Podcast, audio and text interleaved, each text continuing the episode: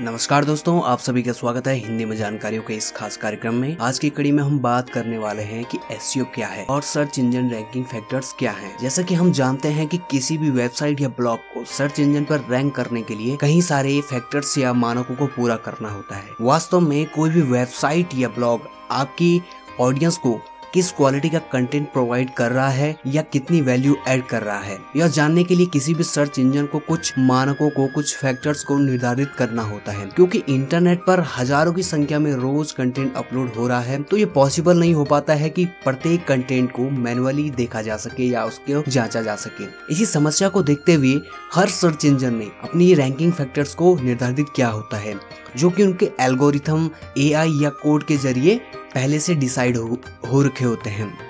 Google दुनिया का सबसे बड़ा और पॉपुलर सर्च इंजन है, जिसकी वजह से अधिकतर लोग एस को गूगल एस के नाम से भी जानते हैं, या गूगल के जो रैंकिंग फैक्टर्स हैं, उन्हीं को ही सर्च इंजन रैंकिंग फैक्टर्स मानते हैं, या सर्च या एस रैंकिंग फैक्टर्स मानते हैं। लेकिन गूगल के अतिरिक्त बींग है याहू है येंडेक्स है बाइडू है, ऐसे कई सारे और सर्च इंजन आपको देखने को मिल जाते हैं, और आप लोग इनका यूज़ भी करते हैं। के आधार पर आप कुछ हद तक समझ चुके होंगे कि एस क्या है या एसईओ क्यों किया जाता है? दूसरे शब्दों में अगर हम क्लियरली कहें तो एसईओ उन सभी टैक्टिस प्रैक्टिस और स्ट्रेटेजीज का सेट होता है जो कि किसी भी वेबसाइट या ब्लॉग को सर्च इंजन पर रैंक करने के लिए ज़रूरी फैक्टर्स या मानकों को पूरा करने के परिणाम स्वरूप किए जाते हैं। तब वो सर्च इंजन आपका याहू भी हो सकता है बिंग भी हो सकता है गूगल भी हो सकता है या इंडेक्स भी हो सकता है या फिर बाइडो भी हो सकता है या फिर कोई और सर्च इंजन भी हो सकता है।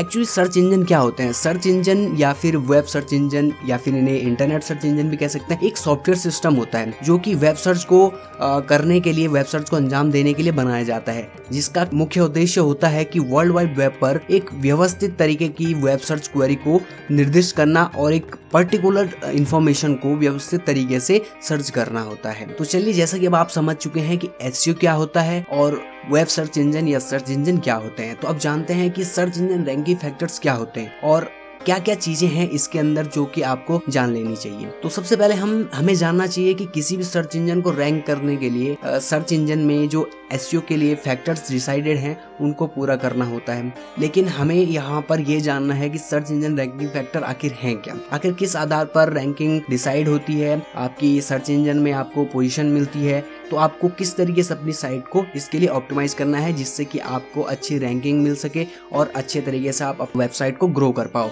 सामान्यतः तो बेसिकली देखा जाता है कि सर्च इंजन पर रैंकिंग के लिए बहुत सारे फैक्टर्स हैं। जैसे कि गूगल की बात की जाए तो गूगल पर माना जाता है कि 200 से अधिक रैंकिंग फैक्टर्स हैं। तो अब हम बात करने वाले हैं कि कौन कौन से वो फैक्टर्स हैं। तो सबसे पहला जो फैक्टर होता है वो डोमेन फैक्टर होता है। जैसे कि आप समझ ही सकते हैं कि डोमेन फैक्टर यानी कि डोमेन डोमेन का मतलब होता है कि वेबसाइट के अंदर आपका जो इंटरनेट के अंदर आपका जो नाम होता है, यानी कि आपका जैसे कि मान लीजिए, जैसे हमारा हिंदी में जानकारियाँ डॉट कॉम तो ये हमारा डोमेन हो गया है। तो इससे रिलेटेड जो भी फैक्टर्स होते हैं, इससे रिलेटेड जो भी जो कारक होते हैं, वो सारे डोमेन फैक्टर्स के अंदर आ जाते हैं। अगर हम बात करें डोमेन फैक्टर्स में तो मेनली जो होता है, उसमें डोमेन आ जाता है।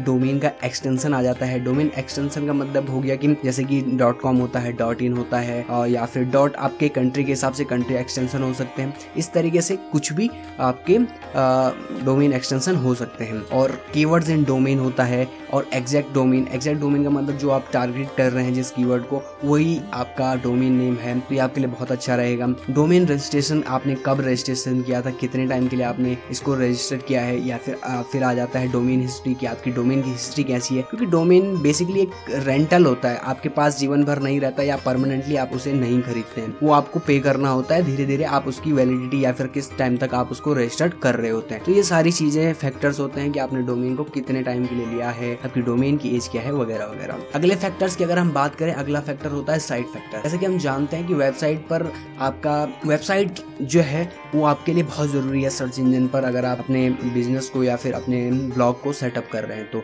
किसी भी ब्लॉग या वेबसाइट के लिए अगर हम देखें तो उस पर अगर स्पष्ट तौर पर बात करें तो उसकी साइट ही उसका जो पहला प्रोडक्ट होता है, जिसे कि वो लोग अपनी ऑडियंस के लिए रख रहा होता है। यहाँ पर अगर हम फैक्टर्स की बात करें तो साइट का जो आर्किटेक्चर होता है, यानी कि साइट किस तरीके से बनी हुई है, उसके प्रॉपर हेडिंग्स उसकी प्रॉपर तरीके से उसको आर्किटेक्ट किया गया है। साइट का अप टाइम साइट का लोड टाइम साइट के अंदर जो एक्समल साइट मैप है वेबसाइट की स्पीड कितनी है सर्वर लोकेशन क्या है, उसके अंदर पॉलिसी जो पेजेस होते हैं, वो हैं प्रॉपरली या नहीं है। कॉन्टेक्ट स्पेस हो जाता है साइट का नेविगेशन हो जाता है। साइट मोबाइल फ्रेंडली है या नहीं साइट की यूजेबिलिटी कैसी है, साइट पर यूज़र का एक्सपीरियंस और यूज़र इंटरेक्शन कैसा है, साइट में किस तरीके से कीवर्ड्स को आपने यूज़ करा है, जैसे कई सारे फैक्टर्स इसमें इंक्लूड होते हैं। साइट फैक्टर्स को page factor user experience factor या फिर यूज़र इंटेंशन आदि फैक्टर को समझने के लिए अलग अलग तरीके से भी बांटा जाता है। और आगे हम देखते हैं, जो हम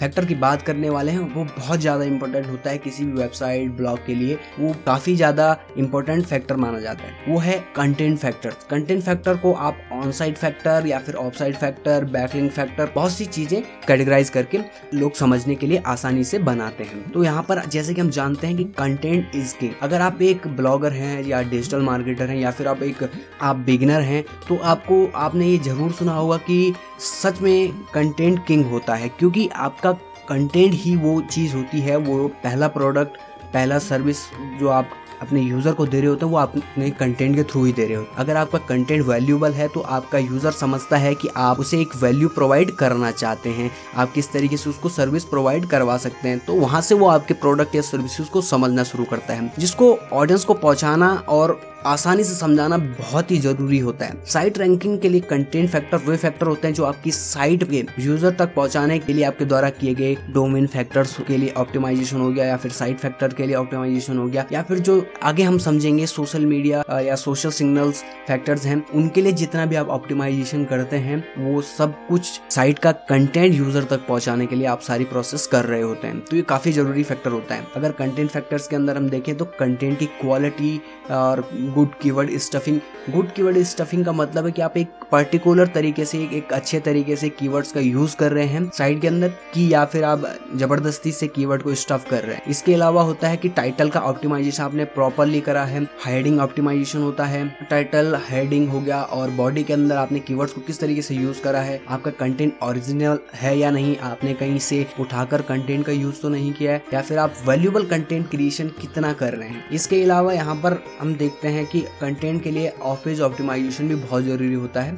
इंटरनल लिंकिंग होती है प्रॉपर नेविगेशन होती है और बैकलिंक्स वगैरह इसमें सब इंक्लूड होता है। तो अब हमने समझ लिया है कि डोमेन फैक्टर साइड फैक्टर और कंटेंट फैक्टर अब आपने एक प्रोडक्ट तैयार कर लिया है। अब उस प्रोडक्ट को किस तरीके से आप शुरुआती टाइम में या फिर आगे भी आप किस तरीके से यूज़र के साथ जोड़े रख सकते हैं तो उसके लिए ज़रूरी होता है कि सोशल मीडिया फैक्टर्स या ब्रांड सिग्नल इसे सोशल सिग्नल फैक्टर भी कहते हैं। जैसे कि हम सब जान रहे हैं कि आज के टाइम में इंटरनेट बहुत ज़रूरी एलिमेंट बन चुका है हमारे बीच में, हमारी सोसाइटी के बीच में, चाहे वो ऑनलाइन सोसाइटी हो या फिर ऑफलाइन सोसाइटी हो। हमारे लिए काफ़ी ज़रूरी पार्ट हमारे लाइफ का बन चुका है। आपकी वेबसाइट हो ब्लॉग हो, या फिर आप किसी बिज़नेस या प्रोडक्ट को आप प्रमोट कर रहे हैं तो ऑडियंस के साथ कन्वर्सेशन स्थापित करने की बात हो, या फिर यूज़र्स के रिव्यूज़ फीडबैक लेने, या फिर सेल्स करना, या फिर अपने प्रोडक्ट को प्रमोट करना, जैसे सारी चीज़ें आप सोशल मीडिया से कर सकते हैं और यहाँ पर आपको बहुत अच्छा रिज़ल्ट देखने को भी मिल जाता है। इन सभी बातों को अगर हम ध्यान में रखते हैं तो सर्च इंजन रैंकिंग में सोशल मीडिया फैक्टर या ब्रांड फैक्टर